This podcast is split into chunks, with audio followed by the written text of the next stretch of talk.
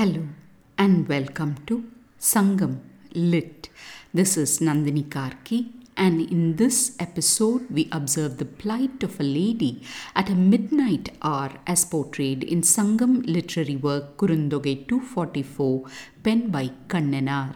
The verse is situated in the hills of Kurinji and speaks in the voice of the confidant to the man, passing on a hidden message asking him to seek the lady's hand in marriage. பல்லோர் துஞ்சும் நல்லென் யாமத்து உறவு களிறு போல் வந்து இரவு கதவு முயறல் கேளேம் அல்லேம் கேட்டனம் பெரும. ஓரி முருங்க பீலி சாய நல்மையில் வலைப்பட்டாங்கு யாம் உயங்குதொரும் முயங்கும் அரண்யில் யாயே. Not in a position to respond, says this verse. The opening words Pallor Tunjum Nallen Yamattu narrates the time of the incident, for it means a time when many sleep, the pitch dark hour of midnight. In Uravu Kaliru Pol, meaning in the manner of a powerful male elephant, we see a majestic simile revealing the actions of the protagonist. Following the animal, it's the turn of a bird to appear in Nalmayil Valai Pattangu, meaning akin to a fine peacock caught in a net. Ending with the words Aranil Yaye, meaning mother who lacks justice, the verse intrigues our curiosity. Sounds as if mother is putting the brakes on something the girls want. The context reveals that the man and lady were leading a love relationship and the man was trysting with the lady by night for a while. One night he is unable to meet the lady and when he next sees the confidant, the man asks her the reason for it.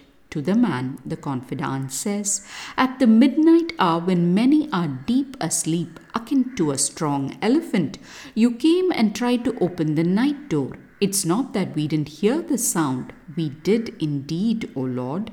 With its crest crushed and feathers ruined, a fine peacock gets caught in a net. Akin to that bird when we shuddered, our unjust mother embraced us. With these words, the confidant indirectly tells the man that the only way for him to enjoy the lady's company would be to seek a permanent union with her. Marry her, marry her, says the lady's best friend.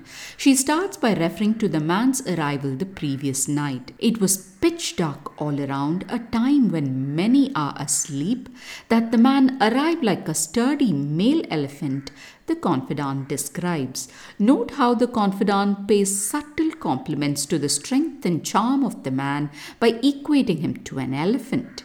Then she goes on to talk about how he tried to open the night door. The man can't have made too loud a noise, for it would have woken up the entire house. Even that gentle sound fell on their ears, the confidant confirms. At that moment, the lady seems to have shivered like a peafowl caught in a net, its crest shaking and feathers trembling. Mother, who happened to be sleeping next to the lady, seems to have thought her poor daughter was frightened about something and she kindly hugged the lady tightly. However, the confidant concludes her words with an epithet calling Mother a person of injustice. When someone stops you from doing something you want, they do seem so unfair, don't they? It's this very sentiment that the confidant feels about the mother. But beyond what happened, what the confidant means is that the lady is caught like that helpless peafowl in the protection of mother.